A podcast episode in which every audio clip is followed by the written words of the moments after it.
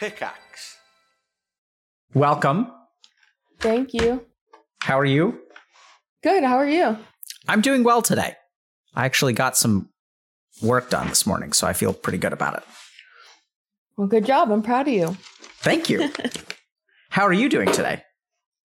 Uh, good. I just woke up, so came over, got my hair and makeup done a little bit, and now I'm ready. Um, cool. And and so, what do you go by? Like, Adept. Adept. Adept. Okay. Yeah. And and is there something in particular? Uh, we were on Scuffed podcast together a couple months ago. Is that right? Yeah, for a bit. Yeah. Yeah. Yeah. Um, yeah, I, I remember you said some really insightful stuff about mental health. Oh, thank cool. you. Oh yeah, um, I remember actually we we did touch on the topic a, a little bit. Yeah. Um, so I'm I'm excited to get a chance to kind of talk to you more. Is there something in particular you wanted to talk about today? Yeah, um, I was in the gifted and talented education program very early on. I think they um, the official test began in the third grade, and I noticed actually pretty quickly that my interest in school declined a lot hmm. in about fifth grade. So it wasn't long after. And the only actual passion that I had was the gifted and talented program after school. But all meanwhile, during school, it was like, uh, it was just a real struggle for me to stay interested. Okay. And then um, it only got worse about sixth to eighth grade. I actually didn't technically graduate middle school, but I did progress on to the ninth grade. Um, I wasn't held back. And then I dropped out of school officially in the 11th grade. Like, I think we were two weeks into the semester. And I just told my parents, like, look, it's not looking good. And they're like, okay. Um, and just to give you some more information, um, my brother also dropped out of high school mm-hmm. and he's older than me.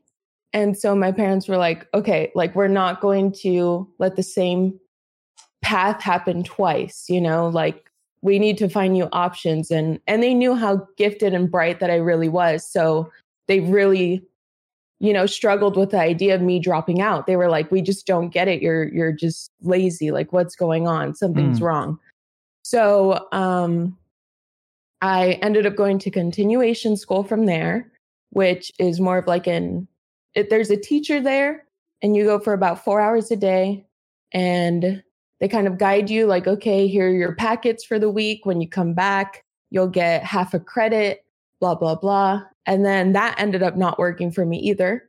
So I dropped out of that and I actually went to adult school at the age of 17 and there they had a program for non adults to achieve a GED when they turned 18. Um, and in that class, I finally met, um, you know, a, a teacher that recognized what my struggle really was. And, and he was like, man, you really don't need this class. He's like, you're just not old enough to take the test. So what he had me do was tutor kids one on one in the back of the class that were about to take their test soon. And I would prepare them and get them ready for their tests and, and answer any questions that they had while he was teaching everyone else. And um, I loved it. And I think if it wasn't for that class, I wouldn't have gone to college, which my only option at the time was community college. And I went over there and I excelled and I loved it. And I embraced college a lot. And um, I ended up dropping out though to come back to streaming because at the time I was like, this is what I really want. It's here. I'm not going to miss it. But that was also a struggle for me because it, it, really made me feel like, man, am, am I really dropping out because I'm afraid of school or am I dropping out because of streaming? You know, like it was mm-hmm. it was a real battle because I had dropped out of school so many times. Um, but I ended up just going for it and not letting that hold me back. And I'm really happy that I did. And I actually still plan on possibly going back, at least for a few classes, even if it's just, you know, learning new hobbies, new techniques. Um, I, am really into education and, and I do like, um, you know, teaching myself new things and, and being taught by a teacher. I love being taught. I think it's great. I've got a sneeze coming. Oh. Perfect. Wow, that was such a great um, narrative, Adept. I, I thought Thank it was. You. Um, and so, how are you feeling nowadays? Um, I, I mean, like that's a hard question for me because I haven't been in school for so long. So I don't know if you mean like school wise. I'm like, uh, nothing. you know, like I'm happy with the choice that I made. Is yeah. is what I guess I could say there. Um, I feel very grateful every day to just be alive, and um, I feel grateful that I have this job that I have, and and that I have a home to do my job in, and and that's you know my family's good, I'm good, health for now, so it's a lot to be grateful for. Yeah. Okay. That's uh. So it sounds like you're pretty grateful and and you really appreciate the opportunities you've been given. You're grateful for some of the choices you made. You know, choosing to be a little bit of a misfit to society when it was the right time to do so. um, yeah. I, I, think that's really common for us on Twitch because sort yeah. of society doesn't really work for us in some ways. Um, yeah. Is there or is there anything that you kind of want to focus on or or sort of try to learn a little bit more about or understand a little bit better about yourself? Um honestly, I wanted to just have a full open discussion with you about kind of that whole narrative that I talked to you about because okay. You know, along the way there were there were a lot of points where I was just very lost and confused because I was so smart, like so bright, and I, I could pick up topics so quickly, so easily. Um, and I always try and use my my stream, my Twitter, everything to kind of give insight for kids that were just as lost as I am. Because I, I couldn't at the time comprehend why I couldn't just do the work. Like I I okay, so there was actually, I mean, I'm just going to recall even a day in high school where there was this girl in my class she she just knew that I had these abilities and I think most of the kids knew but they just kind of assumed I was a fuck up like they didn't understand why I wouldn't do the work either. Um because I always had the answers but I couldn't do the work. I couldn't sit there for hours and hours on on end and just do the work and um there was a girl in my class one time and she goes can you just teach me how to do all this and I was like, sure, yeah, I'll walk you through the whole worksheet. That's fine. And I sat there and I taught her everything. And and one thing I love to do, especially when it comes to school and classes, is always find a way to teach people in a language that they understand.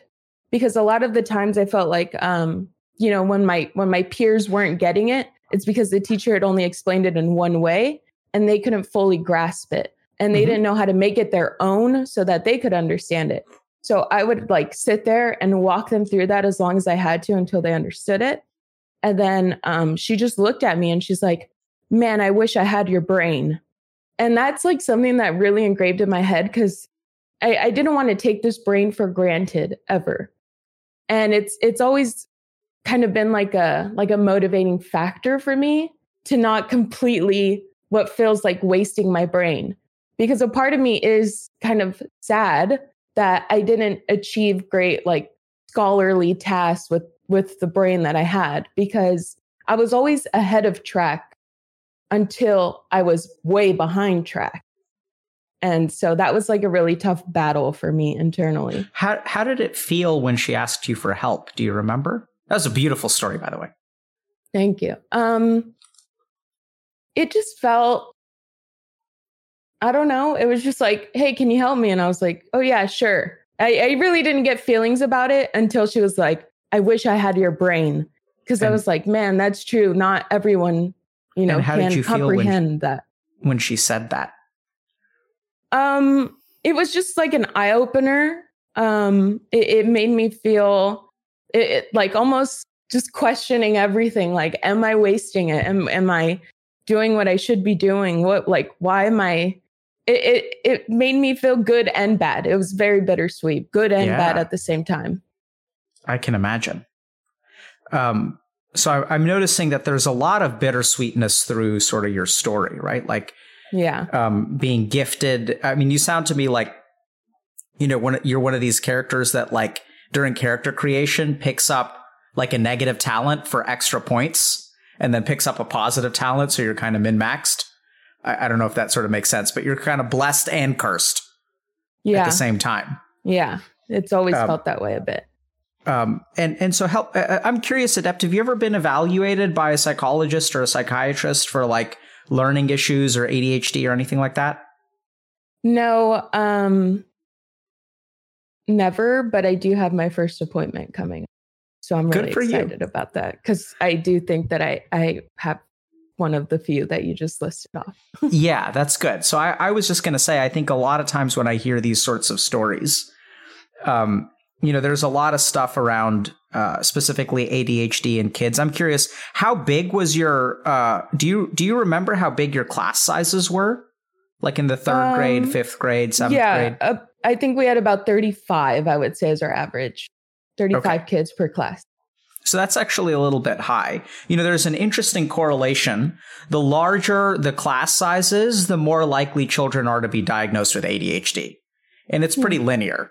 So like um, it, you know, if you have like, you know, uh, 20 kids in the class and one of them has ADHD, if you have 40 kids in the class, you're actually going to have four kids get diagnosed with ADHD. So 5% of the class will be diagnosed when you have 20 kids and, and, you know, 10% will be diagnosed when you've got 40 kids. And it's kind of interesting because what we've really found is that, um, when you have a super smart kid and you can kind of give them attention at their own pace, they won't get diagnosed with ADHD. But the more that you ask kids to conform to like a particular worksheet done in a particular time, the more likely people are to get diagnosed with ADHD. Right. You're nodding. So that yeah, because that makes me think of um okay, so to dive a little deeper and explain a little more. Um when I was very young, before I ever started going to school, my dad sat with me and did hooked on phonics with me, I think every single day. And by the time I went to preschool, I mean, I was like the teacher's helper because they couldn't teach me anything. They were just there to kind of like babysit us at that point, but they were teaching the other kids and and I was progressed and I was very far. Kindergarten, same thing. Um, just very, very progressed, very ahead of pace. But then in first grade, um, and I lived in a different town than where I lived most of my life. Um, they didn't. The, the kindergarten teacher made notes, and she she met with other teacher, the principal, whoever, whatever she did. She was very caring in that sense um, to look out for me because she recognized that I was just way ahead of pace. And so they would have me go and do math and literature in the the second and third grade classes when I was in first and second grade. They'd always have they'd always make sure that I was up in the like core classes. And that helped me a lot because I was like I I felt like in school I always needed to be learning something new or I was just like out of it. I I didn't want to pay attention. Um or I would try to and I just couldn't. I would zone out, it'd be gone. Um but then in the third grade is when we moved to a new city. And here they're like, oh, our schools are better than the schools that they have in that town. So we're just going to keep her all in these classes and blah, blah, blah. So the third grade felt like I had repeated it for the second to third time. Then fourth grade felt even worse. And um, it, it just kind of almost at that point felt like torture. Like, you know, when they show those movies in the montages and the kids like the kid starts from here, then they slowly sink down and sink down. And that's that's what elementary school and middle school felt like to me. Like it was just a montage passing by of symbols on the board that were the same symbols that I saw every year. Hmm. If that makes sense for you. So it sounds like you were really stagnating. Yeah. I I I tell people this now I say it a little less because I'm older and I, I I don't like people's reaction to it because they almost don't believe me. But I feel like I haven't learned that many new things since the second grade. That teacher, that school taught me so many things. And even though you add on to those as years go by, don't get me wrong, you do add on to them. You do, it, it does become a little more complex. But all of those core things that they taught me I didn't learn anything completely new. Like, just to back that up, I failed every single English class after uh, the third grade. Every single English class was a complete zero in the book.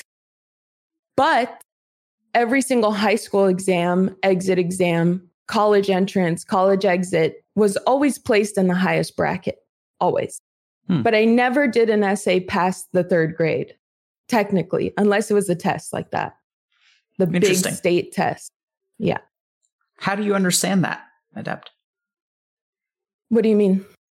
How do you understand why you weren't able to do essays like you like it's such a discrepancy, right? Having a bunch of Fs on the books and doing really well on on, on all the standardized measurements. The way that I understand it was just I mean, when I look back on it, a big thing for me was they wanted me to sit there in class, follow along, do the worksheets, which I would. I mean, I'd I'd follow along as much as I could. But then they'd also want me to go home and spend hours at home and then do the the essays at home, which is where most of your essays had to be done, um, unless they were on ex- an exam. So I, I just think that I lack the discipline. If the teacher was not there making me do the repetitive stuff, I couldn't make myself do the repetitive stuff. Unless it was like an exit exam where I wanted to do well because I don't want to be stuck there. I want to exit. Sure. Um, so that's what that was like my driving factor. Like, okay, I need to do this so that I can prove that I am ready to progress. Yeah. So I, am noticing a couple of themes. So let me just toss those out, and then I've got some mm-hmm. questions for you. So the first is that you know there's a whole lot of ahead and behind, ahead yeah. in some ways, behind in other ways. Um, and and I think that sort of goes to the bittersweetness of it, right? Like that there's an out, like you're clearly gifted in some angles, but you also seem to be like um, really struggling or even handicapped when it comes to others. Mm-hmm. Um, where where it's sort of like, and I don't mean that in, in terms of disabilities, but I mean like like you're hamstrung, right? right? Like like right. there are some things, like some situations in which it seems like you can't leverage what your gifts are to produce mm-hmm. something. Exactly. Um, uh, another thing that I'm noticing is that it, you know it's interesting because it seems like you really excel at being individually taught and also excel at teaching others. Mm-hmm. So as as long as you know you're teaching or uh, it's kind of weird because like even though you're failing the class it seems like you can also tutor other kids in the mm-hmm. material. It was always that way. Yeah. And and, and so that uh, you know I, I just I'm not quite sure um where those are going to go, but I just kind of want to lay those out. I, I mm-hmm. think a couple. Uh, another interesting thing is that um, you know I'm I, I heard you kind of mention this that you know you assumed that maybe you were a fuck up, maybe um, you'd wasted a lot of time. You're not sure if you wasted time. You're not sure if it was the right thing. You're kind of grateful for where things are now. At times, it seems like you really had a lot of self judgment, or or maybe people mm-hmm. judged you for your performance. Um, I'm hearing that a lot in your story. And so yeah. I was hoping to kind of ask you some questions about that sort yeah. of stuff. But are there any themes that um, you know you think are particularly important or that you want to spend more time on or anything that I missed? No, that that all is pretty aligned with how I felt. And and you do point out certain things like especially the judgment on myself and the judgment from others. Um, one of the things I've tried to overcome in my adulthood is overcoming those bad negative doubts and and judgments that I I received a shit ton of it in middle school and high school from teachers. The way that these teachers would put me, they would be so mad at me for being in that. they actually like one of the teachers went out of her way to make sure I was taken out of the program at a certain point because she was mad that I was failing her class. And I remember that that like really bothered me as a kid because I'm like, it's the one thing at school that I enjoy that I get to do, and you're taking it because you're mad that, you know, about the class stuff, whatever. But but at that point I had given up on on school and I was just like, you know, whatever, do what you got to do. I don't really give a shit. That's fine. Um, but deep down, it was it was this big struggle of like, man, she really went out of her way to be that small and petty. And this same exact teacher, one day I was in her class and we were working, it was like a free day working in groups. And she's over at the front of the class on her desk. Me and my group were in the back um, doing our work. And we're all doing our work. But we start laughing. And I'm laughing with the other four kids laughing. And she goes, Samantha, do here you are laughing. You're never going to be anything in life. This is why you're never going to amount to anything. And I was like, and I just looked at my friends and I just looked back at her and I just started laughing because I was like, holy shit, does she even know why we're laughing? Does she know what we're talking about? Does she know anything? I mean, some of these these teachers, and I, I have encountered a lot of bad ones, but not to say that I didn't encounter some amazing ones. But these bad teachers, I mean, did not help my path in any way, shape, or form. And as an adult now, I, I look back on them and and I it's like shame on them. Like that's disgusting. The type of things to say that to a kid. And there was another teacher in high school. Um, I didn't turn in an assignment one day, and he goes, "Well, the world's always going to need garbage men, aren't we?" And he said that very loud so that the class could hear it. And I was like, I mean, yeah, who's going to pick up your garbage? You know, but it, and I always had to overcome these things that just because these authoritative figures are telling me it does not mean that it's true. And now in my adulthood, I I, I constantly um, learn those behaviors. I tried to learn why someone said that to me. And I'm glad that I know now that most of the time, most of the time those things come from within. Those teachers had their own issues and maybe shouldn't be in the positions that they're in if they're going to treat kids that way. And those had nothing to reflect on me and who I am and what I'm capable of. Because when I was a kid, I did start to believe them at some point. Yeah, I'm noticing uh, they said a lot of devastating things. Yeah. And actually the the t- the teacher that told me I was going to be a garbage man was one of my AP classes that the school kind of had to put me in because I tested into it. And I don't think he ever liked me for that because he he felt like I didn't work my way into it or whatever. I tested into it. Sure. So I'm I'm also kind of noticing that you're the you're the nail that sticks out of the wall that sometimes people want to hammer back into place. Yeah. um yeah, so uh, adept that's kind of and I, I assume your name is Samantha? Yeah. Okay. uh, just clarifying. Yeah, I mean, hmm. Let me think for a second. Is that okay? Yeah, of course. Do you feel like people still try to take things away from you? Yeah. Can you tell us about that?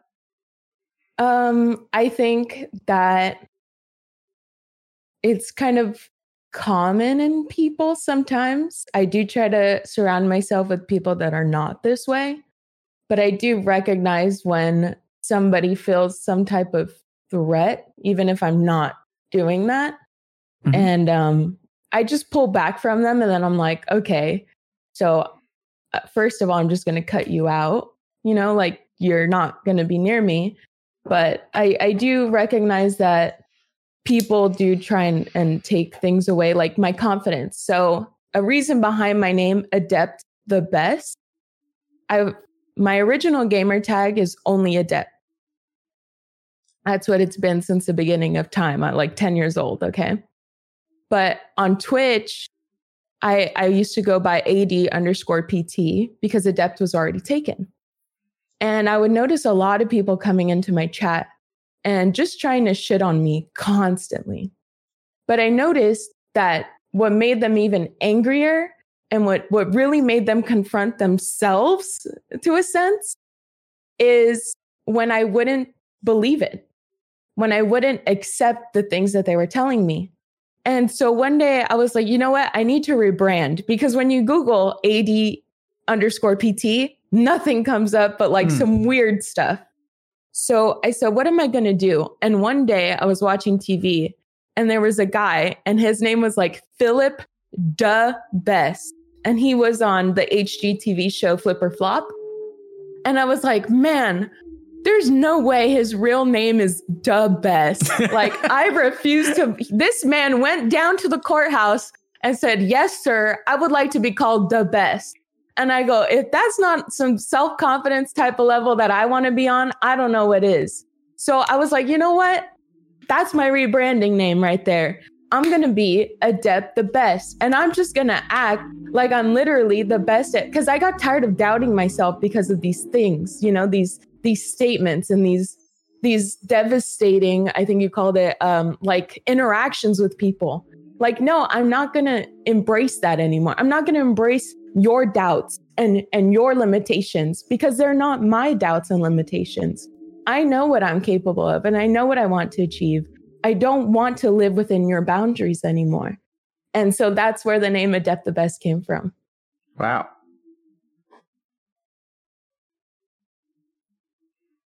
I'm going to need a second to process all that. Mm-hmm.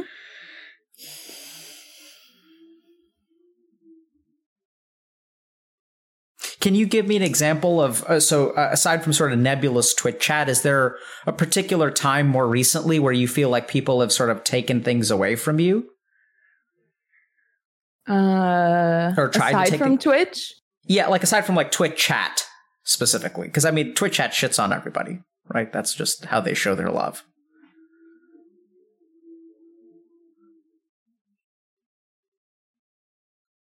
Not in super recent times, I would say. Okay.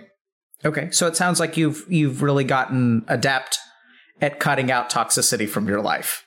hmm Um, yeah, I, I think at this point, I don't even give people the chance to become someone that takes something from me. I mean, I know that that might sound a little crazy because we're all people and some of that stuff's just bound to happen, but um, I'm not a person that has many friends. I, I, I think um, I have a very odd perception on friendships as a whole. Can you help me um, understand that? Yeah. So I don't feel like I'm somebody that needs friends. I come from a very large family. Um, I I have a mom and dad that love me a lot, that are my best friends. So I talk to them a lot. I have um, you know, brothers, sisters, cousins. I, I just have so many people that have shown me what real love is that when I find friends that are not about real love and support, I don't want anything because why do we need to be friends then? Like my brain can't comprehend why do I need to be friends with you if you can't show me real love? Like cuz I I do nothing but real love to people. If I if there's somebody that I feel like I don't necessarily like or love, I just try to avoid them.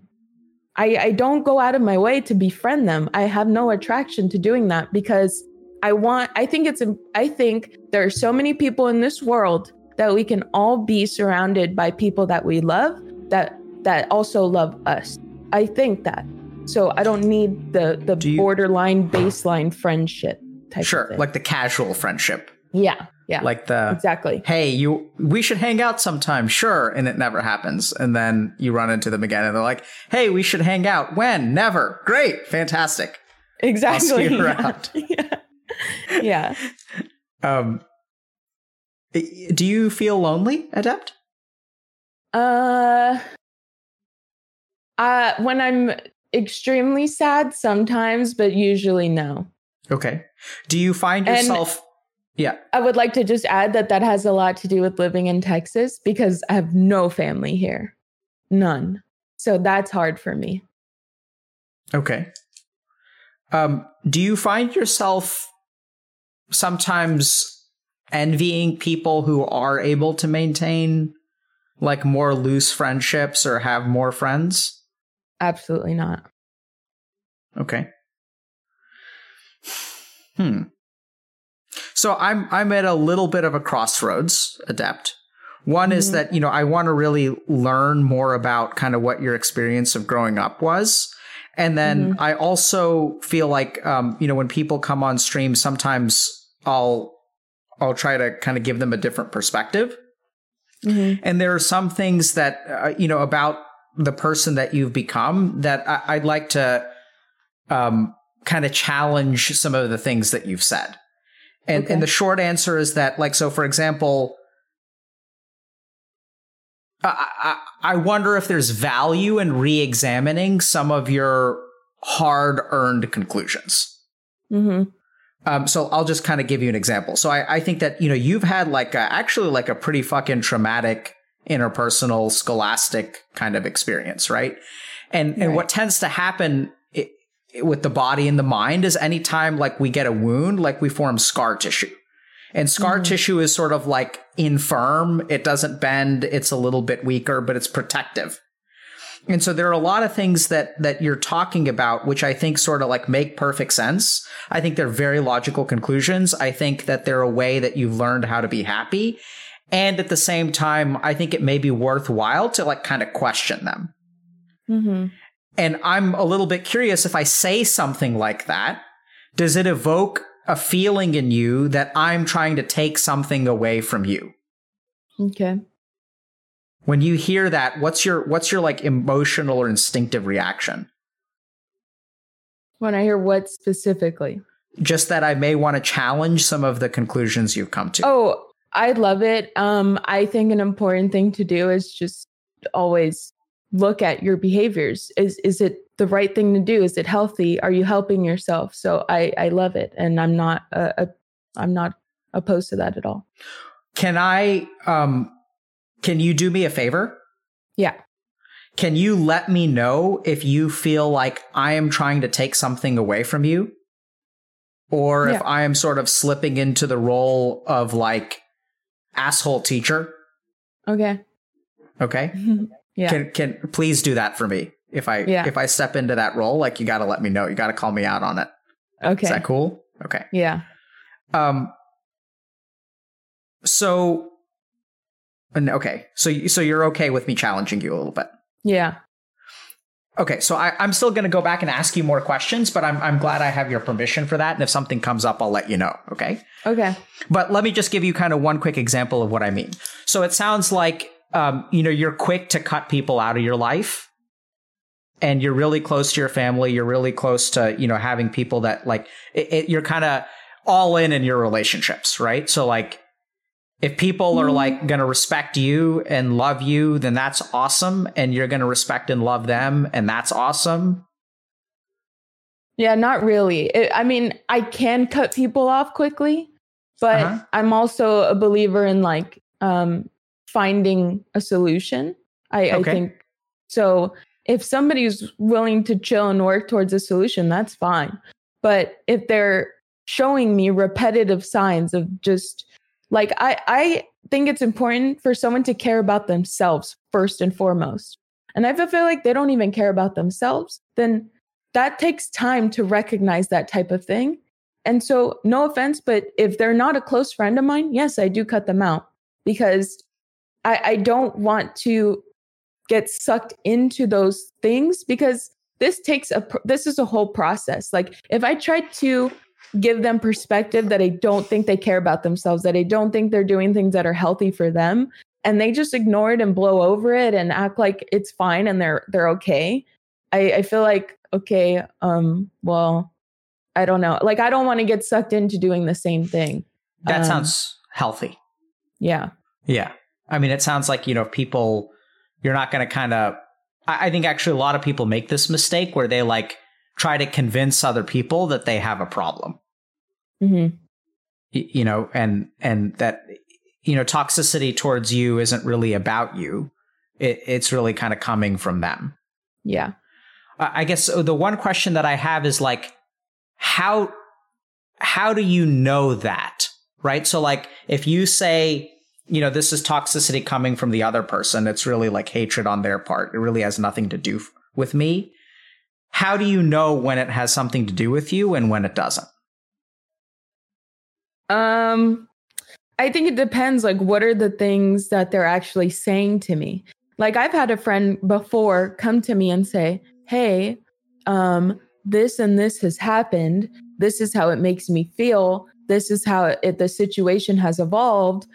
You know, like that type of discussion is a I'm being toxic. What can I evaluate and change versus something that's more like projection? Like, I mean, projection is, is a literal word, I feel like. It, it, literally projects at you. They're not discussing with you, they're not talking yep. to you about it. It is projected at you. So, yeah, so, so that's you, how I know. Yeah, so I, I, I see what you're saying. So you're able to sort of detect projection mm-hmm. from another person, mm-hmm. and that's kind of how you know. And and that if people sort of a, approach you in a mature manner, they're willing to kind of discuss, and then you're willing to like you know if you guys have a discussion about it, you'll own the parts that you're doing wrong. They'll own the parts that they're doing wrong. That's Absolutely. a healthy relationship. Absolutely. Yeah. So um, it, it, can we go back to that teacher that worked really hard to get you out of out of their class? Yeah. Um, can you tell tell me what what help me understand what they did that was so like how do you know that they kind of worked really hard to get you out of their class like went out of she of told way? me. She talked to me about it and she told me. What That's did she what say? she told me. She said i mean first she threatened me. She said just so you know i have a meeting with this person and this person and this person and and you know, she had her buddy buddy teacher that was also um, because at, at that school you had a homeroom and then you had to swap with the teacher next door and then and then you'd go to your other classes. Um, and so she had her buddy buddy and she goes, you know, me and her, we feel the same way about you and blah blah blah. And in your notes throughout, uh, because in fifth grade, my teacher ended up becoming the principal later on. So what he did was he put it in my file um, some things that he felt personally towards me and he sent it on to the next school. And then that carried on and over. So that this was sixth seventh grade where that teacher was doing this stuff. And so she was like in your file mr so and so said all this blah blah blah. We're gonna sit down. And i was like okay that's fine. You know like i i don't i never gave in to these teachers. Um my mom always raised me where a, if adults have a child like a problem with you, they need to speak to me. It shouldn't be a thing where they're talking to you.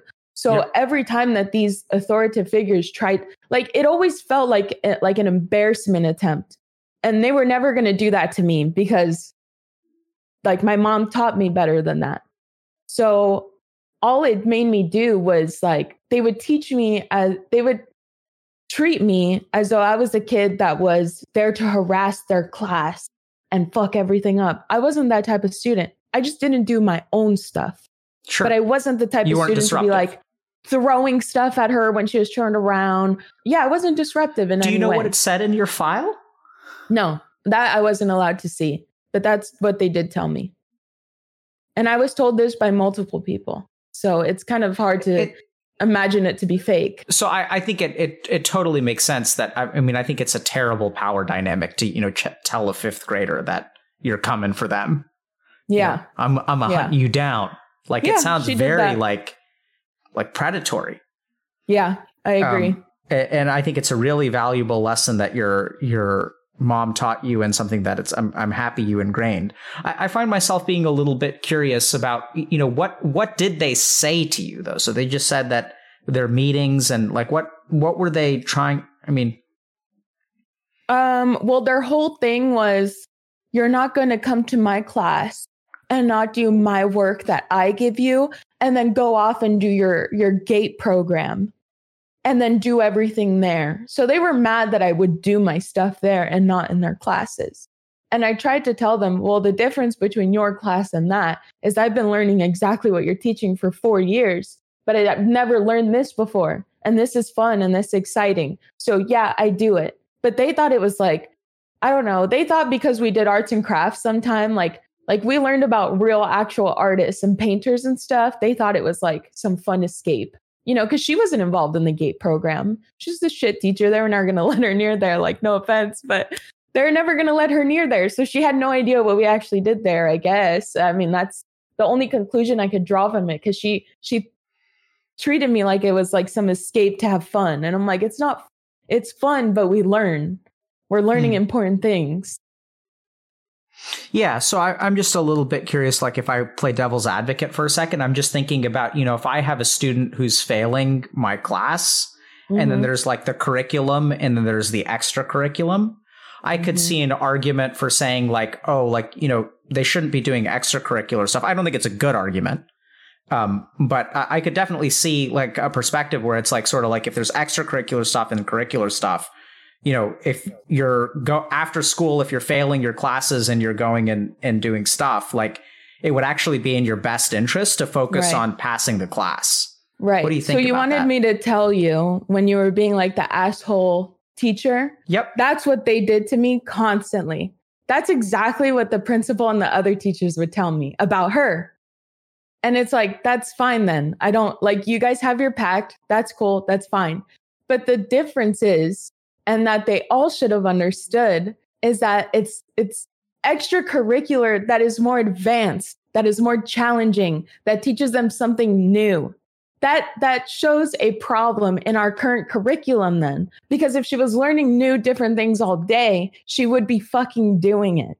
That was the issue that I had with them is that I don't want to continue to learn the same. It, it's not even, sometimes I would want to learn. Sometimes I would sit there and I'd get so mad at myself. Why am I not paying attention? Why am I not able to do this? Why can't I sit down and do it for hours on end? Sometimes I would get as frustrated as them at myself. But the thing is, when it came to challenging things and always keeping the ball moving, I had no problems. I didn't suffer those same curses. It wasn't the same. Sure. So can I ask you so so did you feel like I was being an asshole teacher in that moment or was I just saying the things that they said? You're just literally mirroring the things that they would say. And and how did you so it sounds like let me just think for a second, try to process what you just said.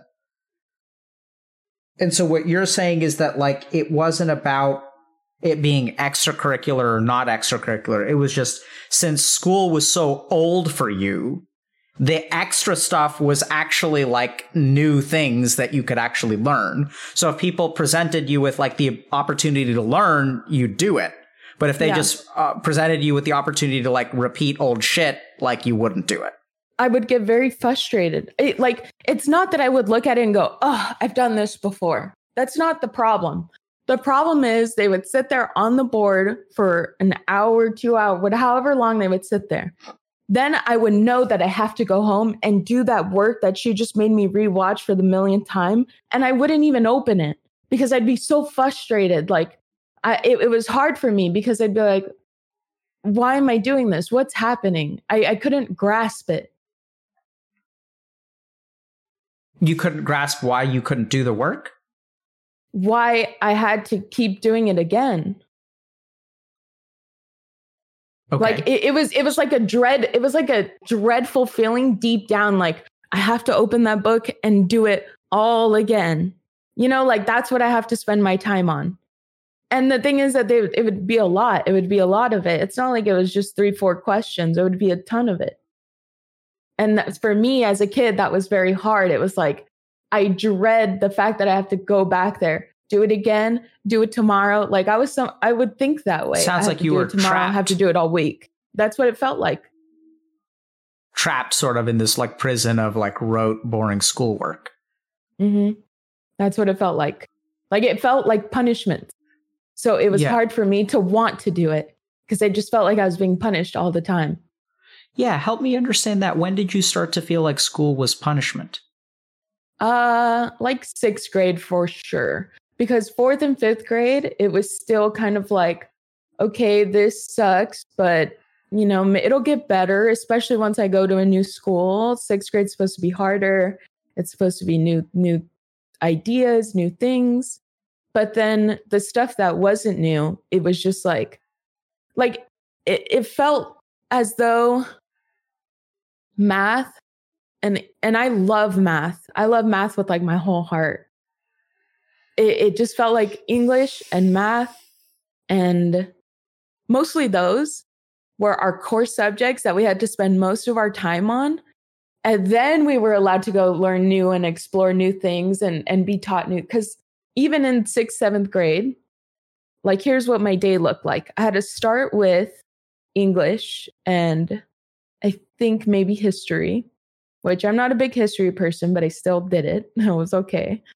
Um, then I'd have to go to math and science, but it was in that order.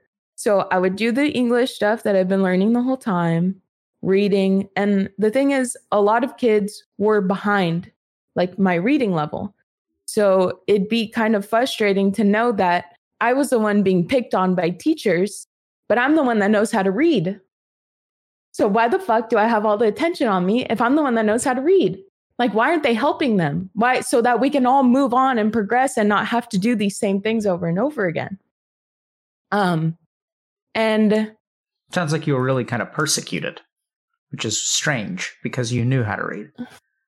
If I mean, it felt like it, yeah. And you know, you know when the teacher they they raise then they go, "Can anybody answer this?" We're not moving on till anybody answers it. Can anyone answer? I would always be the one to speak up and answer it so that we could all move on and do something else. Like I, mm. I would always help the teacher. And when I saw them frustrated, I always tried to help them. But when they saw me frustrated, it was like, oh, you're a bad kid. And I hated that. But so it would be repetitive, repetitive, repetitive, and then PE. And then um, I had an electronics class. So I learned how to make circuit boards and things like that. And and then we had some other type of, you know, elective random class. So it was like prison, prison, prison, prison. Okay, now we get to learn. Okay, now we get to be kids. Now we get to do something. Mm-hmm. Adept, I'm I'm sensing a lot of strength, but also like strength that's built on a mountain of hurt. Yeah, I feel like that's where all my strength comes from is just being like shit on and stifled all the time. That's where I feel like it comes from. That's so sad. got to do what you got to do. That's also a very sad sentiment, right? It's sad. And I've cried about it and I've been sad over it. But at the same time, it's just what happened. I can't change what happened. I can't change those people and how they stifled me. I can only change how that affects me and what I do with that. And that's it. That's all that I'll focus on. Does it need to change? No. But I'm just saying I I the the change where it needs to happen is how we teach children, how we encourage children. And I believe in that so much that I actually taught basketball for seven years. And I only taught youth basketball. And I would make sure that if they were struggling in school, if they were struggling at home, whatever, in basketball, wow. I was there. I taught them, I helped them, I gave them every piece of guidance and advice and, you know, self confidence, self assurance, everything that I could. And I mean, my teams did very well and they loved each other. They loved me. I loved them. And it, was great. That sounds years. awesome. You know, it's interesting because we always think that, you know, the best way to like learn something good, like the best way to be a good teacher is to study under good teachers. But I think sometimes the best way to learn how to be a, a good teacher is to have bad teachers. Mm-hmm. I certainly know that I learned um, a lot about how I teach and learn medicine I, I, I learned a lot about how I teach medicine from bad teachers. Because mm-hmm. like you have a teacher, you're like, I am never going to do that. That is terrible. Mm-hmm. And um, and not only that, but I I loved my community where I grew up. It's a little town in in Southern California, and I was like, I don't want these kids to feel the way that I felt. And so I'm going to make sure that my community is like evolving from the ground up. Like it's my turn now. I'm the adult. I'm going to be the one that goes in there and and teaches them the way that I wish that I was taught, the way that these teachers taught me, not the way that these ones taught me. Yeah. So, uh, Adept, let me ask you a question. So, so it sounds like you know a lot of your strength kind of comes from the idea that these teachers were wrong, right? That yeah. they were projecting. So, yeah. what would happen if it turned out that those teachers were right? Um, I mean, I guess that would mean that I had given up. It means that I would have finally succumbed to their doubts, like just be a subject, just be a pawn of their doubts. I don't know how to put that into words. Yeah, so what I'm saying is that that it's not that you would have been a pawn of their doubts, but that that their doubts were accurate. Right? That what what do you think would happen to you in the way that you view yourself? I don't know. So I, I have a weird kind of thing for you to think about. So what if I were to tell you that nothing would happen if they were right? Because here, here's I mean, the here's the one yeah. thing that kind of rubs me the wrong way about your story of strength. So I think you're a very strong person. I think you're clearly a good teacher. I think you're clearly gifted. I think that um, you've had to deal with a lot of pain and hardship. And yet there's a part of me that just feels like that that's you. And that whether people doubted you or didn't doubt you, your strength is your own and that your strength exists in spite like so your strength kind of grew out of the fertilizer of like frustration and doubt right? And and there's a part of me that says that like that's actually sort of i mean that's true but that actually like let's say let's take your basketball kids for example so that your teachers don't have to be wrong about you for you to give what you did to your basketball teams right? They right. could even be right. And like they can even have a point. And just because they're right doesn't actually change anything about you. Well, I mean, th- exactly, which is why when you asked me what if they were right, I mean, I, I don't think anything of that because I think regardless, I still would have been the person that I am, one way, shape, or form. I w- maybe I'd just have different trauma. That's it. I, I don't like I, I my brain I I can't even really process what you mean with that type of question like oh what if they were right? Well i mean i don't i'm here. This is the life that i'm in. So it's like my brain can't even wrap my head around your question. That i think is makes me really happy. So i think that's sort of like so so here so i'll, I'll just can i just share a couple of random thoughts adept? Yeah. So the first yeah. thing is that I, I think you have um something that we see a lot, which is sort of like a reactive ego. Mm-hmm. So, like your ego and your sense of self is built out of kind of like defiance of projections of the others. Mm-hmm. And at the same time, so there's like, there's a sense of identity that's like, fuck you guys. I'm not going to like, I'm not going to let you determine who I am, which is yeah. good. But I would even, I would argue that that's still ego. And at the end of the day, that's, I know it sounds weird, is unhealthy. And then there's your genuine strength, which is not built out of defiance of anything, but right. is built out of like love and care and like wanting to create like a good life for other people. And the funny thing is that I see both in you. I see a very genuine strength. I see a very genuine capability. I think we've seen it actually all along in the stories of like you teaching other kids where you knew what your worth was. Right. And then parallel to that, we have this really common, I mean, this is just how things work. So like when, you know, when teachers are threatening you in the fifth grade that they're, they're going to come hunt you down and they've written things in yeah. your file and it'll be there forever. So yeah. our psychology has a very natural way of responding to that because you don't know your real strength at that time, right? Mm-hmm. And so until you like grow up and you understand what your real value is, you form this sort of protective ego which is mm-hmm. like, oh, like that's them projecting. Which is like kind of interesting because like, you know, the, the tricky thing about blaming someone else for projecting is that it gives you a perfect pass against all criticism. Now it sounds that you're, it sounds like you actually genuinely get around that because if someone approaches you in a respectful manner and has something critical to say, you're very open minded about it. And that I think comes from your genuine strength. But there's this sort of like, it's weird because you actually have a lot of genuine strength where you're open minded, you're really confident in who you are, you're willing to accept criticism, you try to be better, um, you, you know, you try to live up to like the responsibilities that you have in your authentic relationships, all is good. And this is really strange because bizarrely, I also notice notes of this other thing, which is because, kind of, yeah. I don't have the same perception on ego. I know that um people tell me a lot like, "Oh, ego this, ego that." I don't have the same perception. And I and I don't you know, I I don't um I would help anyone do anything that I have done.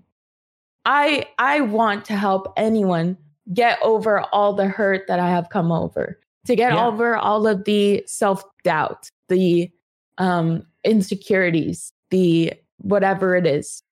I I use my Twitch all the time to share how I got over all of those things. So you can tell me I have an ego all that you want. And not just you, but like anyone in this world can say that I have ego, that I have this side of me that is um like it, it is more of like a facade because I'm on Twitch, because of everything. Yes, there is that ego part that will not let you get through to the genuine strength, the real person, because you don't have to do that. Like I get very disappointed in people that project, that try to tear something down or whatever. It's like, why are you doing that? You don't have to do that here. You know, you don't have to do it anywhere, but especially not here when you talk to me. And you don't need that. Wait, wait I, am uh, can that was really I I have so many questions. Can you help okay. me understand what what so when you say I talk that, a lot, that, I'm sorry. No, I love it. I think it's great. I'm I'm so curious about um because I, I I think uh, Adept you've really wrangled with this stuff for so long. I'm I really want to understand you know what you've learned through these struggles. So when you say that that you know you understand that there's an ego, what what are you hearing me say, and what's your perspective on ego? Why don't we start there? Just tell me how, how do you sure. understand ego? So, I mean, I I think that there's there is ego, and I know I know when someone's being egotistical, and I understand that. And I know that I have behaviors that are egotistical. I understand that. What's an example um, of a um, behavior that's egotistical? Real quick, just so we're on the same page. Um, the only thing I can think of is like gaming or something. So get I mean, wrecked shitties when you're no like like uh like even uh, harder than that. You know, like I get wrecked shitty. I'm just messing with you. Okay. But if I tell you that I would one v one wipe your ass like fucking on any floor in any game ever in the history of games, you wouldn't be able to touch me. I genuinely mean it. And I am being egotistical. I don't care. Even if I'm wrong, I don't care. You're it's gonna yeah. happen. Like we'll figure it out, you know? Um, so that's ego, I guess. Sure. Um because I do get angry and I will tell that to people. Good. Um good for you. Yeah. So that is ego and but the thing is my my sense on ego is i don't bring that egotistical side that those things out until i see somebody trying to threaten to get in yeah so let me clarify a little bit okay so you're using yeah. the word ego and you're also using the word egotistical and i should have explained a little bit better Sure. So I'm kind of operating using the yogic term ego, which is like an identity or a sense of identity that is actually built up around the core of who you are and is by definition false. So we all have ego. It's a function of the mind. It's like one of the parts of mind. It's like emotion. Like we all have an identity.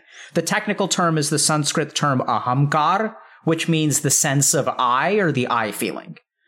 So when I, for example, wake up and I say I'm a doctor or I am a Twitch streamer, or when you say you are a woman, that is like an attribute of your being, which is technically not true. So like, I'm not, I mean, I could say I'm a doctor and society could think I'm a doctor, but like, if you dissect me, you're not going to find a doctor anywhere, right? It's like a construction. Does that make sense? A little. Okay.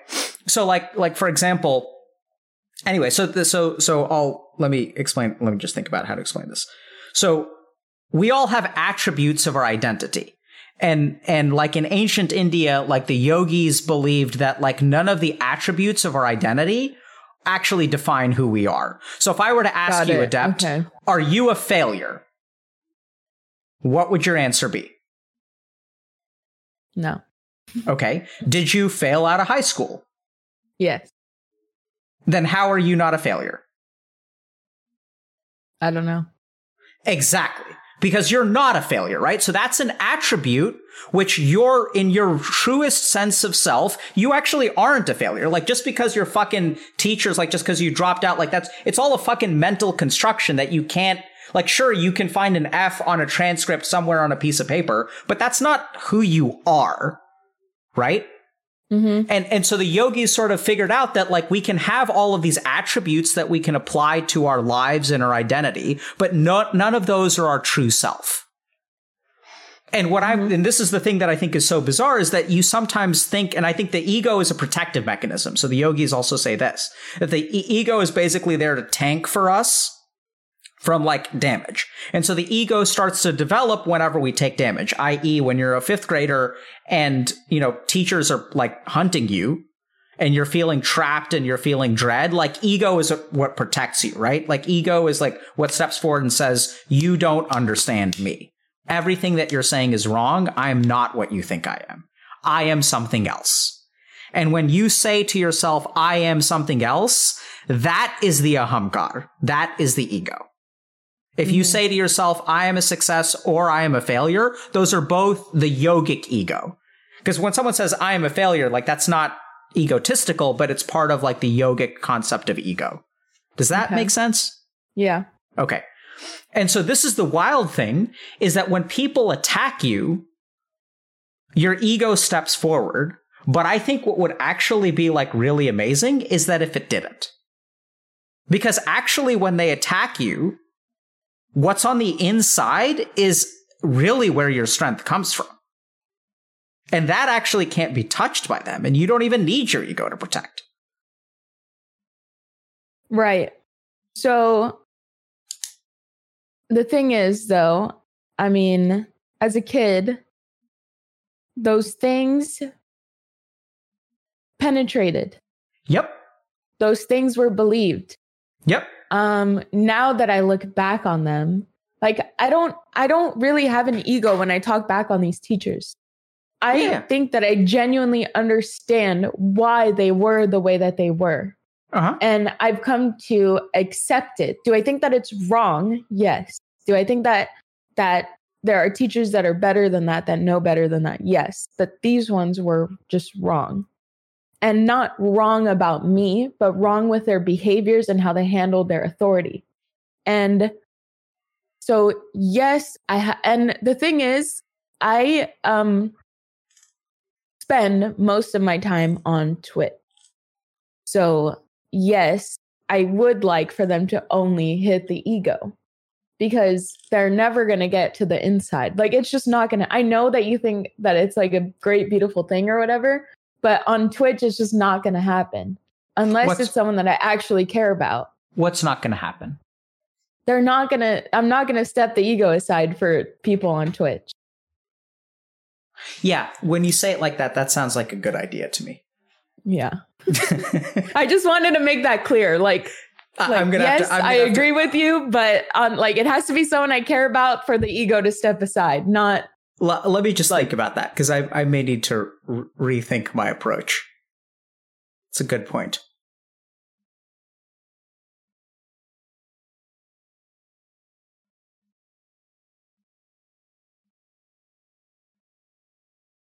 Because I think I think egos are the best part of Twitch. me too. I love when someone has an ego. Yeah, I think it's hilarious. I, I, something tells me that that you know the best parts of your stream are when you're like, I will one v one you in any game, anytime, anywhere, and I will shit all over your face. Uh, I mean, some of us think it's funny, but I get a lot of hate for it. So whatever. I try not to do it because I know that ultimately it's like those things come from someone getting me angry about the dumb shit that they spew out of their mouths. And it just makes me look bad. Or like, oh my God, I can't believe she treats her chat like that. Oh my fuck. Like, no, that's not my chat. That's some idiot that came in and shouted something dumb. Like that two different things, but that's fine.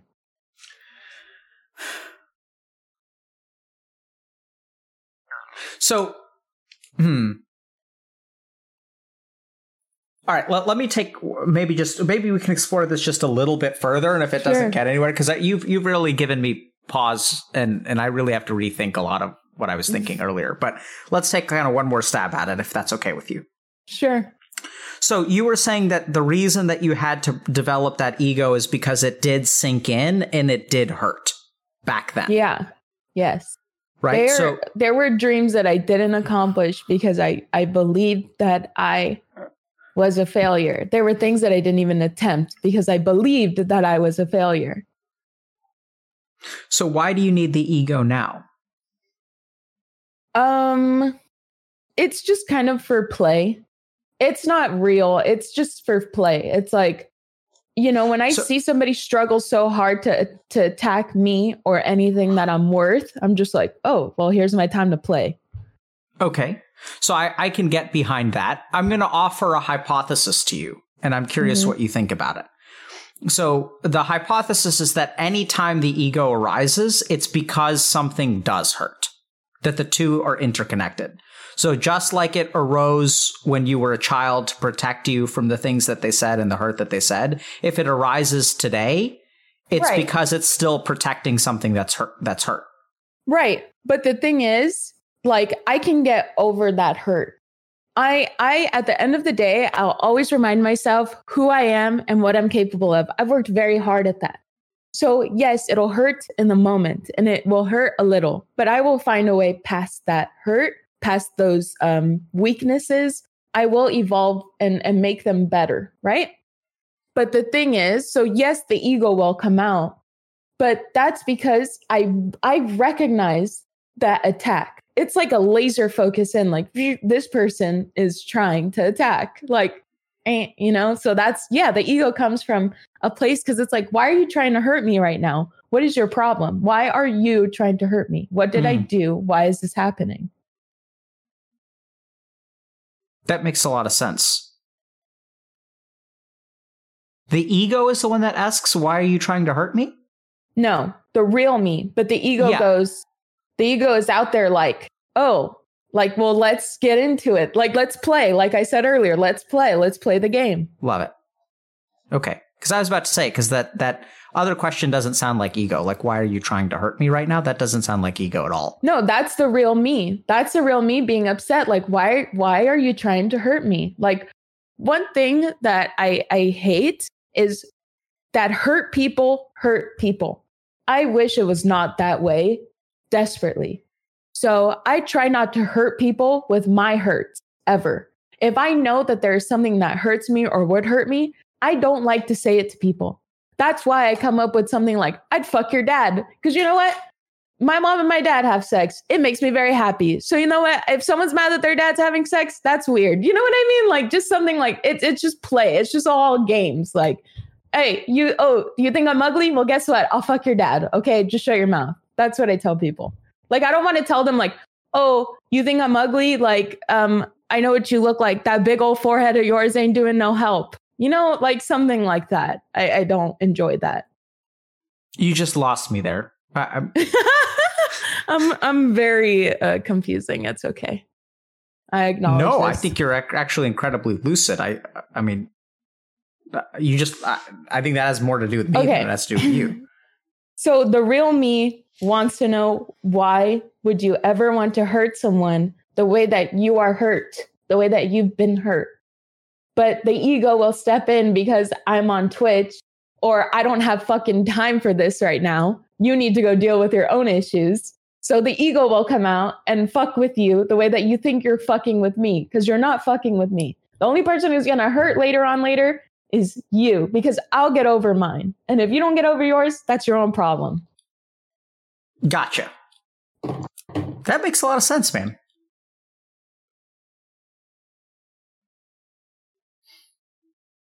Do you feel like you're ahead or behind still? Um, all the time. I mean, I live on Twitch, so how could you not feel that you're behind?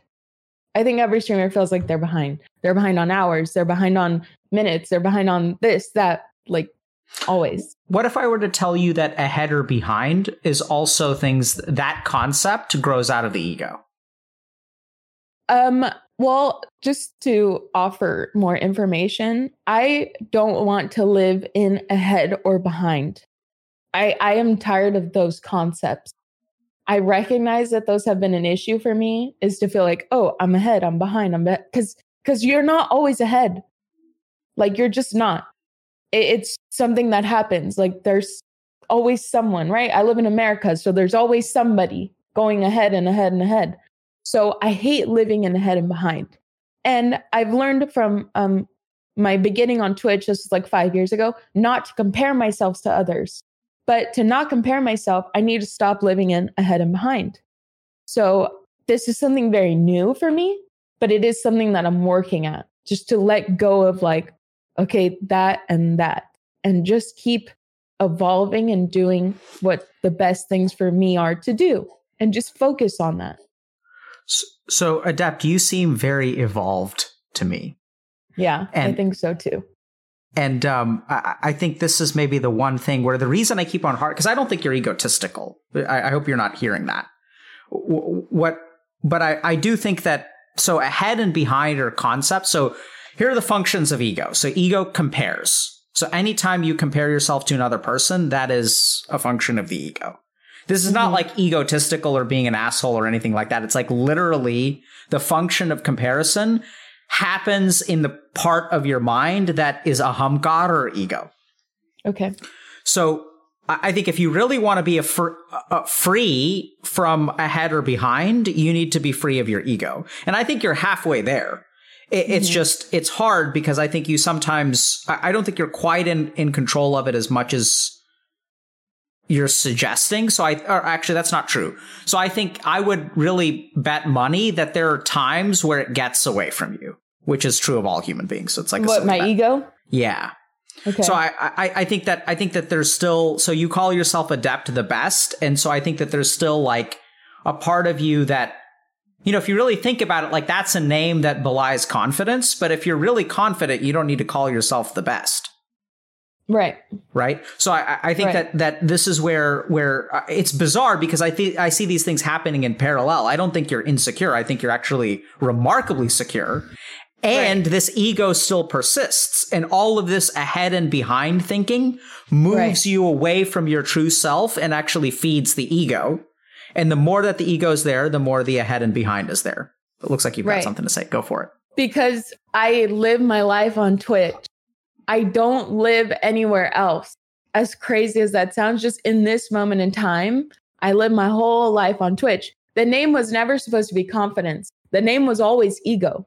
So the name will always be ego and the persona will always be ego.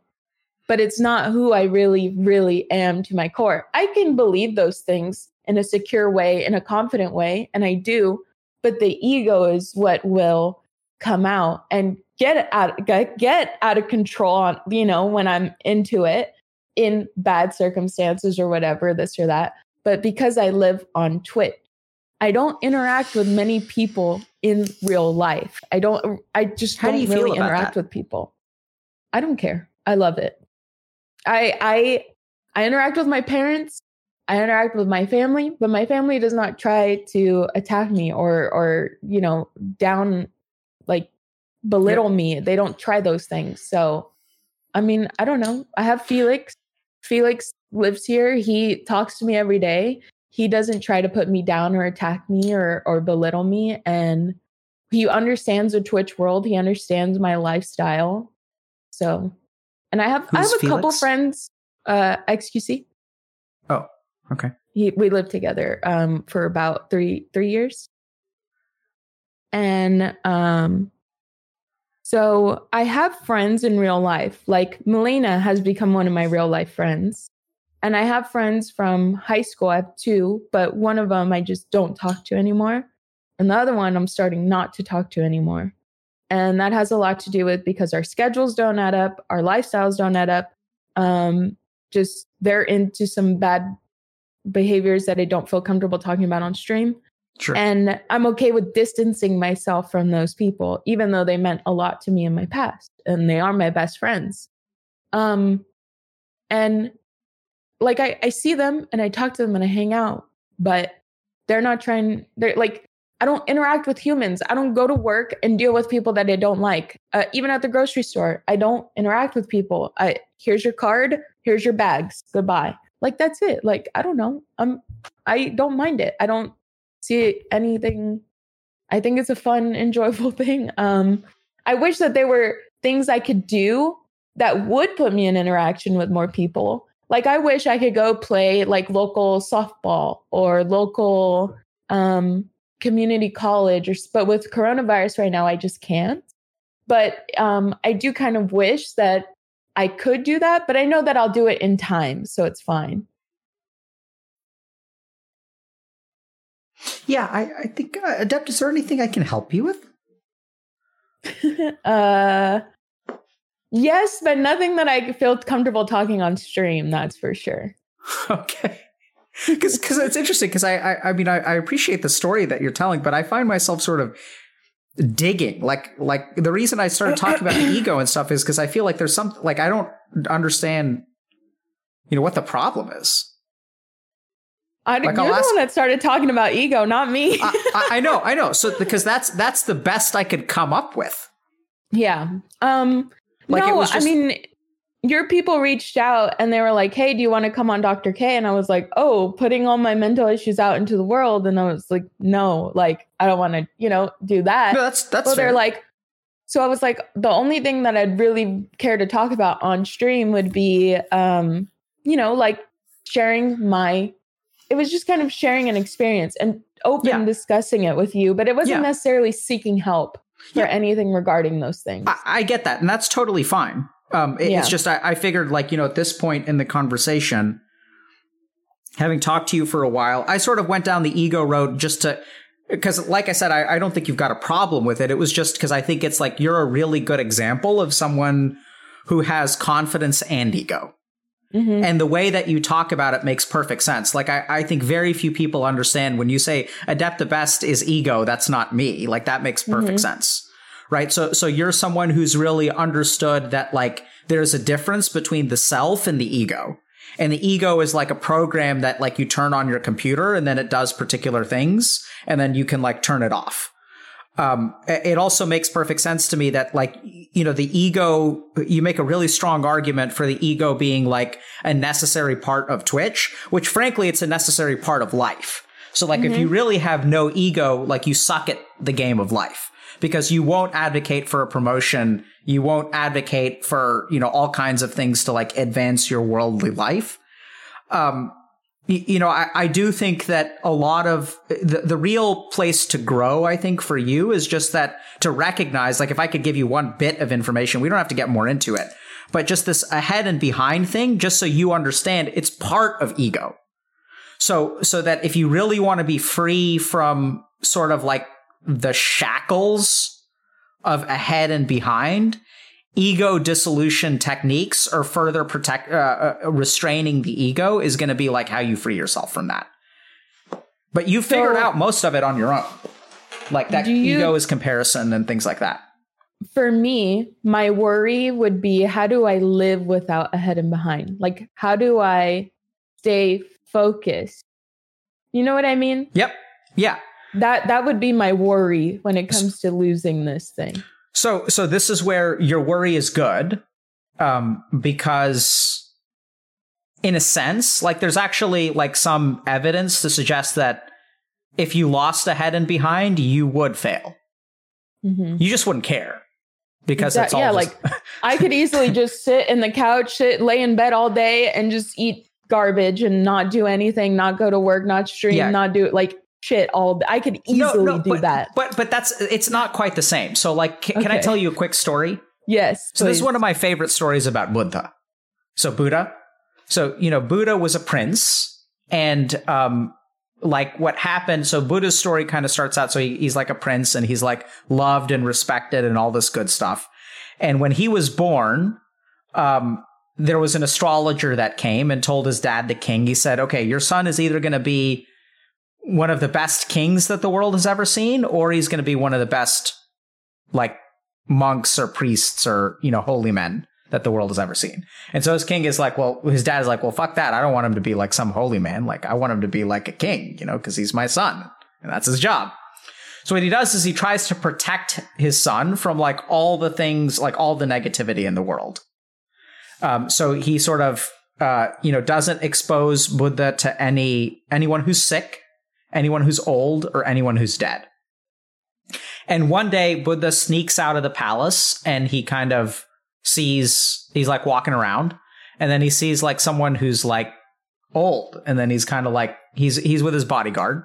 And so he's like, what the, what's up with that guy? That guy's like, his face is all funny looking and his hair is a different color. And then his bodyguard is like, oh, that dude's old. And Buddha's like, what do you, what does that mean, old? What does that word mean? And they're like, oh, like this is what happens to people as they like, you know, and so explain. And then Buddha's like, what, what the fuck? This is crazy. You know, Yeah. sounds like a bug, not a feature. And and then he kind of goes on. He sees someone who's sick, and he's like, "What the hell is wrong with that guy?" He's like making this weird no, like there's stuff coming out of his nose, and like he's making this weird noise, and and then they're like, "Oh, he's sick." And it's like Buddha's like, "What's that?" Right? And then he sees someone who's dead. He's like, "What the fuck is wrong with that guy? That guy's not even moving, and he smells bad." And then his bodyguard's like, "Oh, that dude's dead." And Buddha's like, "What is what is that?" And so then Buddha goes back and he's like, "Oh shit, I didn't realize." And then he's like, really has this crisis, and he's like, "I don't know what is going on here." And he's unhappy, so he decides that he's going to leave. And then his dad is like, "Fuck!" And the very thing that he tried to prevent, he ended up sort of creating. And then Buddha travels around for a long time, and he kind of abandons this like worldly life because he's like, "This doesn't make any sense." And he goes and he s- seeks for enlightenment. He becomes enlightened. And then many years, and then what he does is he travels around India like a poor person. So he's like, you know, sitting on his couch all day. He just kind of wanders around. He has no possessions or anything like that. He like teaches. People ask him for help. He like helps when he can. But he's kind of just chilling, right? He's just vibing. And then one day he goes back to his old capital city because he's just make touring around India and he's walking down the street and who he sees is his ex-wife and his son. And and then, you know, they they lock eyes and the ex-wife is like, "Fuck you." You know, how dare you? You abandoned me and you abandoned your son. And she's like, "I can I can handle that you abandoned me. I've gotten over it. I'm a strong woman, much like yourself, adept." And she says, "I can I can handle it for myself, but like you've really let your son down and it's a father's responsibility to take care of their son." Because he had sort of failed his duties as a consequence of his enlightenment. So you're totally right that like that's what happens. And so then Buddha says, you know what, you're right, that it's like even as an enlightened person, like I still have duties. And that that you're correct, that I've abandoned you, even though I don't have ambition, I still have duties. And so he says to his wife, he's like, you know, I'm gonna fix that right now. So you say that it's a father's responsibility to give their son the best of what they have and like pass along their inheritance. And so let me fix that right now. Like your son's like 13, 14 at the time. So he's like, why don't you let him come with me? And then he holds up his begging bowl and he's like, I'll give him my inheritance. This is what he has. And I'll teach him how to be a broke monk and we'll travel together. And then his wife is like, fuck you, never. yeah. you can take your begging bowl and go. So you're you're actually kind of right that like, you know, in a sense, it can be hard to lose your ego. Any thoughts about the story, by the way, or should I just keep going? I would love if you kept going. With, Okay. I mean, I, I mean, the story. I, I understand. I get it. My only thought is like, well, yeah, but then you know he didn't pay his bills either. He didn't do anything. Absolutely. and all that. You're damn right. And that's what the story. I mean, your concern is spot Yeah. on because that's what ha- like. But the literally, he didn't pay his bills. He's just like up and left, right? No alimony, no child Yeah. support. You know, it turned out okay because his you know his wife happened to be a queen, Yeah. and and that so doesn't his stress me out less. Is what I, it stresses me out more. In a sense. yeah because adept. This is what I'm trying to tell you is that your instincts are not wrong. Your instincts are right, and that's your fucking problem. You figured all this shit out on your own. Yeah. right? That ego is Yeah. comparison and ahead and behind is comparison and absolutely. And so you should be worried. It turns out that there is a way. And that's to think a little bit. So let me tell you, let me ask you this. So your performance with these these kids in their basketball league, right? Yeah. Was ego involved there at all? Uh, yeah, with the other coaches, because they like one of the coaches would do some very weird stuff. Like he ended up getting this is just like a local girls city league, and he was getting like four girls from his travel ball team. And I was like, "Listen, dude." And I told him, I was like, "I don't know why you're doing that. We're still gonna beat you." and we did. We did beat him. And so I was like, "Okay, like good luck, I guess." But um, so yeah, ego came out there with the other coaches, but not with my girls.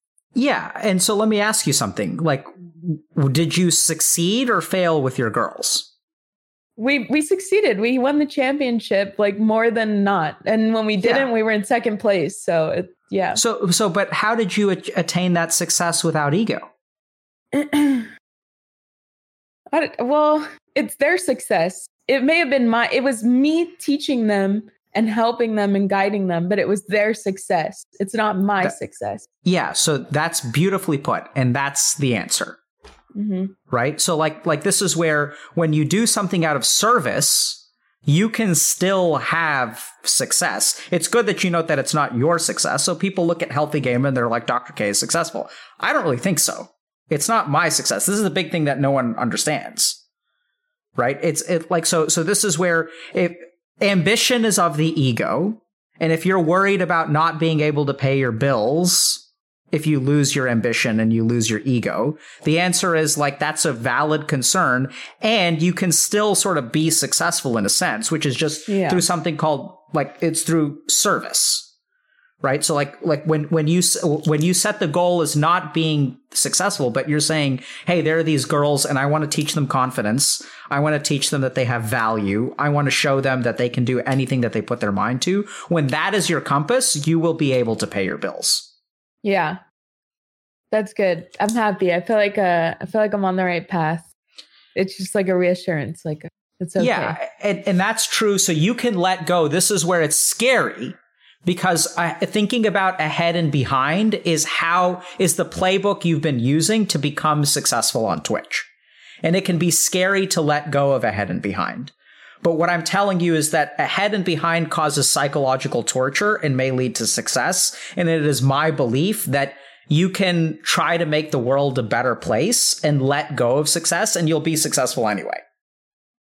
I feel like to to an extent, my biggest successes and the moments I'm most proud of come from a place that knows that. Yeah. because I like I said I I do talk to people a lot. I share a lot of insight. I share my struggles and how I overcame them and those were my great successes and that's what I try to focus more on. Like my ahead and behind comes from myself, not like yes, other streamers sometimes, but I try to stifle that when I notice it happening, but mostly myself. Yeah. Yeah, I think that's that's so I think like I said, I think you figured most of the stuff out on your it's quite amazing. Thank you. You know, for what it's worth, if you ever wanted to learn formal spiritual practice, I think actually let me think about this. Yeah, I was gonna say I think you'd be good at it, but I'm not so sure. I, I, I, I, I know this sounds weird, but uh, but actually, I think that I don't know if you should learn from someone. Is what I mean. I, I think Right. you're doing a good job of learning from yourself, and if Yeah. anything, it could be hard to learn from someone.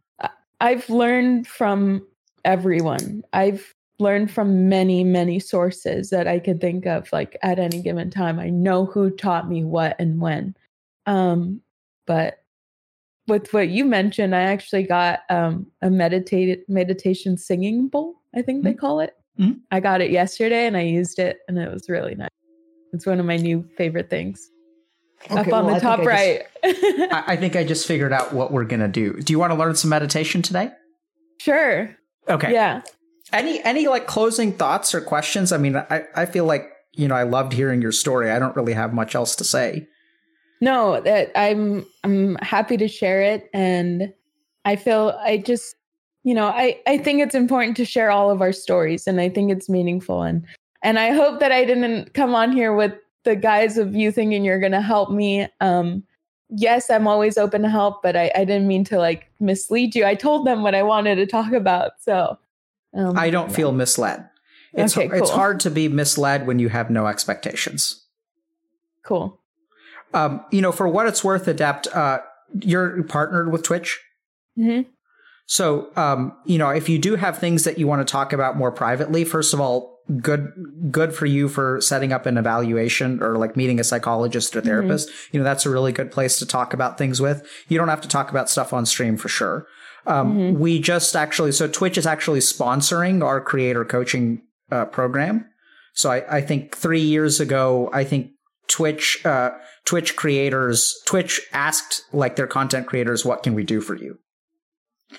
And um, the two things that that the creators they said three things. One is that we need to figure out how to pay taxes, and so Twitch was like, okay. And then the second thing was I think some people wanted some training in like stage presence or like more formal. You're smiling. Is this? No, I love it. Taxes, it's a big meme in our household. Okay. Taxes, we never escape them. And then, and then the third thing that they asked for was mental health support. But it, it seems like it was hard for people to, you know, Twitch sort of set up this thing where you guys can get, you have discounts with like Talkspace or BetterHelp or something, and then they give you guys like access to certain apps and whatnot. But thankfully, um, they've decided to actually try to support their content creators, so you can sign up for that program. It's it's private. Um, Yeah, and and stuff like that. So you can give that I a shot if you want for to. sure. I would love that. Um, and then uh, yeah, so you can you know check that out, and you know it seems to be going pretty well. They sort of help a lot. So we deal with things like imposter syndrome and burnout, and and those kinds of things. Um, but you can always try that. But I think you should, it's good that you're seeing a psychologist. I'd be really curious whether you, you know they end up diagnosing you with something or not. I'll Um, let you know if they yeah. do. Um, you don't have to, but I'm I'm just saying it's No, I would love to share that I'm- with I'm- you. I'm so curious about you know these stories like yours where you're like gifted but failing. Like I don't know what that is. I- I, I, don't I don't know if that's just it, that can really be explained by a diagnosis or if there's like more to it.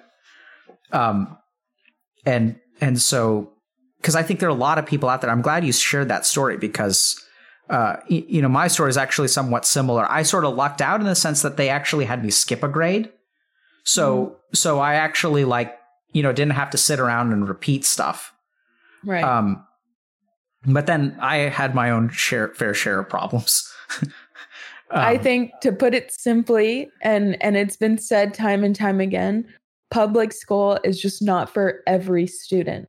And and no offense, but especially gifted students, it's just not. Um, as much as we would love it to be, as much as it's a great thing because it's free and, and accessible for like literally everyone in America. I don't want to get into politics, but um, you know, uh, it it is a great thing. I'm not going to say that it's not, but it's definitely not for every student. And yeah, my my my meaning for sharing this story with you guys today is just any students out there like you're not a failure. You're going to be okay. Like find your path, build yourself up and just find a way. There are options. You can test out of high school. You can go to continuation school. You can go to GED. You can do all the above like I almost did. So that's my point with sharing my story today. you know what I really love about that last sentence, adept, is you can do all these things like I almost did. I think that is a sign of confidence, Yeah. right? To say that yeah. you know I, I don't know if you still have i'm detecting some emotional maybe i struck a nerve there but uh, you know I, I think it's like it's it's really awesome to see you own what you can be proud of and also own what you don't have to be proud of and that you Yeah. can actually be okay with that hmm um yeah cool okay so meditation since Yeah. you got a singing bowl I have to turn my camera off though if you want me to go get it. okay Okay, You be right just- back. Well, did you not want me to get it? I thought you wanted me to go no get mine. go go get it Okay. Do I have to put uh, water? I just in? find myself being curious why you have to turn. Are you like not wearing pants or something? No, because I have a lot of coomers that will zoom in on my butt crack, and it's very, like I have I have basketball shorts on, but they'll still find a way to sexually exploit me, and it's very. So I just Should I? Should I be worried about that? probably no one's safe.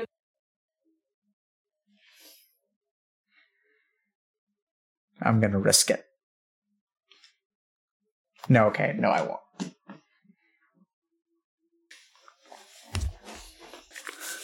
What what exactly is a coomer again? Um, well, these are like these are beyond coomers. Like these people have no. They're just Dude, um, how the fuck do we get a wanna get- beyond coomer to come on stream? Can we do that? Oh my god! Just literally Google my name. I swear to God, it's crazy out here. You'll find them. No, no, but I'm se- I'm serious. I want to talk because like I want to talk to these people and I think that's a great idea. No, I'm serious. I am serious too. I think that's a great idea because I would love to understand why they do what they do because there are millions and millions of places where they can, you know, look at women that are sexually, uh, you know, exploiting. I don't know. I'm not trying to be insensitive. I, I this just how you know, like sexually displaying themselves all the time. It's a great thing. I love it. I look at it. So why do they need to put me on sexual display when I'm not sexually displaying myself? That's something I, uh, that whew, whole other door you're opening here. I, I love opening doors at the end of the interview. Uh, um, but what, like no, literally, can you explain to me what a coomer is? Um. Okay. So Coomer is literally. I don't know how to explain it in words other than lingo. See, this is why I'm confused because, like, I, you know, there are all these terms and I can sort of piece things together. But the best that I could come up with is that it, there's something involving sexuality and it's a boomer that's replaced with a B with a C. Yes, but don't use the term boomer liter because it it's just a coomer, like cum, coomer, cooming. It's just like someone that's very horny and does horny shit or is horny on main, I guess. I don't know how to On main? What does that mean? Yeah, like like on their main accounts, like they're out here on the Twitter and they're like just just putting their horniness out there for the world to see how horny they are instead of going and jerking off and using the internet when they're of clear mind like a normal person. Like I think Ludwig explains it well in one of his clips that they could link you. Okay, I, I gotta, I gotta watch this and get educated. But Yeah. I, I really, I mean, if eh, you know, I, I would like to, I, I would like to speak to one of these mythical figures. I would love if you did that. It would offer me so much. I love Is- to understand why people do what they do, and I would love to understand why they make fake naked pictures of me and share them amongst each other. When in reality, like I, I think I'm, I post sexy pictures. Like, why do you have to take it to the next level? I don't get it. Do you know? It, does that make sense a little? Which part? No. All of it. All of it, Dr. K. Stop trying to have me narrow things I mean- down. I I, mean- don't I work mean- this way. I, I, I think the disturbing thing is that, you know, I think a lot of it makes sense. I, just want to know I just- why they do that. I just don't get it. well, I mean, just I'm wondering if I'm a coomer now, but um, y- you know, because if, if you say if you say you you post sexy pictures of yourself, and why are people photoshopping things? Probably because the pictures that you post aren't enough. Okay. For Right, their so- Coomer minds, is what you're Ex- saying. exactly. Okay. Okay. Yeah. That makes sense. I mean, so generally, when, when people, you know, change things about the world, like why do they change things about the world? It's because the world doesn't give them what they want, right? But the thing is, the more that they do these weird fake things, the more that it makes me not want to do it for real. Because it's like, okay, well, they're just being weird with it. So I'm definitely never going to do that. I think you just opened a whole can of worms because I don't know what the no, you you- did. No, No, you you- opened the can of did. worms. Stop projecting. you opened the can of worms. no, you did. You're the Coomer. You're the coomer. It's you. It's you. Yeah, I, I don't know, but I, I think you know we'll we'll learn. So we're here to learn about the internet and learn about the minds of the people on the internet. So maybe that'll happen. Let's get to meditation and pure things. Let's do that. Okay. So um, you have you have your singing bowl. So I'm going to teach you um, kind of an introductory practice and then like sort of a second practice. Okay.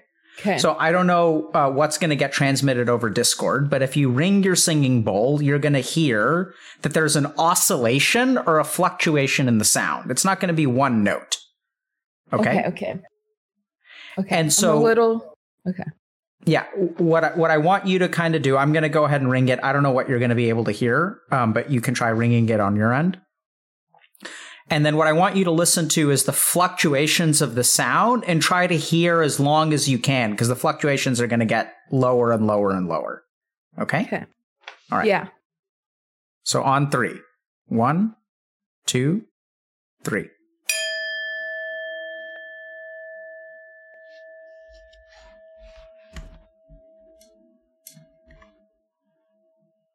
Got it. I did mine very lightly. I was scared. Okay. Have no fear. Okay. Be brave, adept. All right. Okay, once again, louder.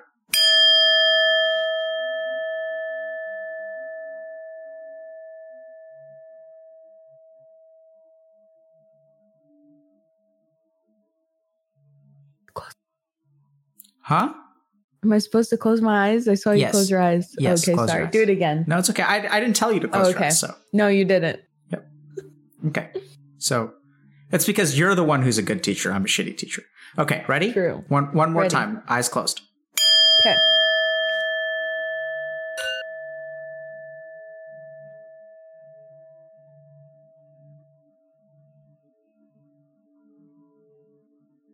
Okay. So now what I want you to do is ring it three times in a row with your eyes closed. Wait until the silence really settles, then ring it a second time. Wait till the silence settles, then ring it a third time.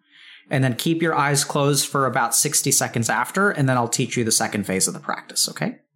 Okay. Okay. Ready? Go. Yeah.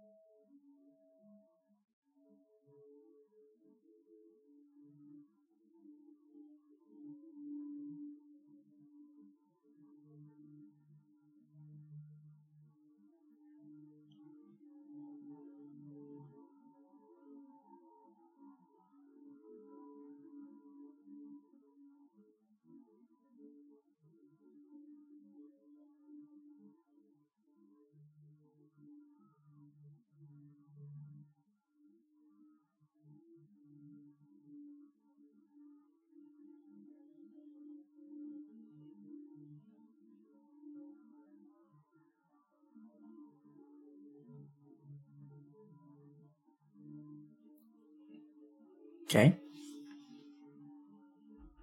I couldn't I couldn't hold it. I'm sorry. Couldn't hold what? My laughter. I let it out a tiny bit.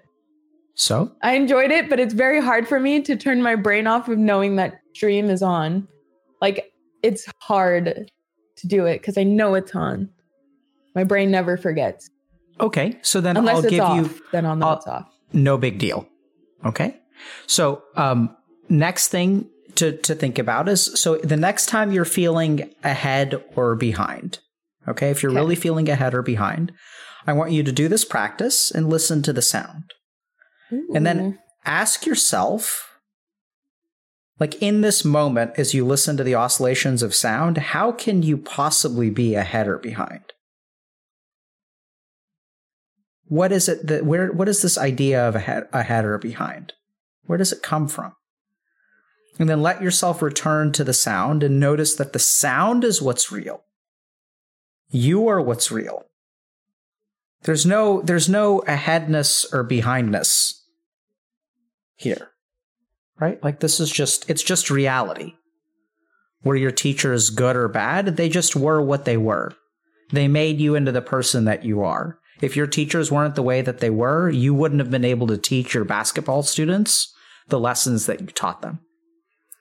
And so all things are just as they are supposed to be.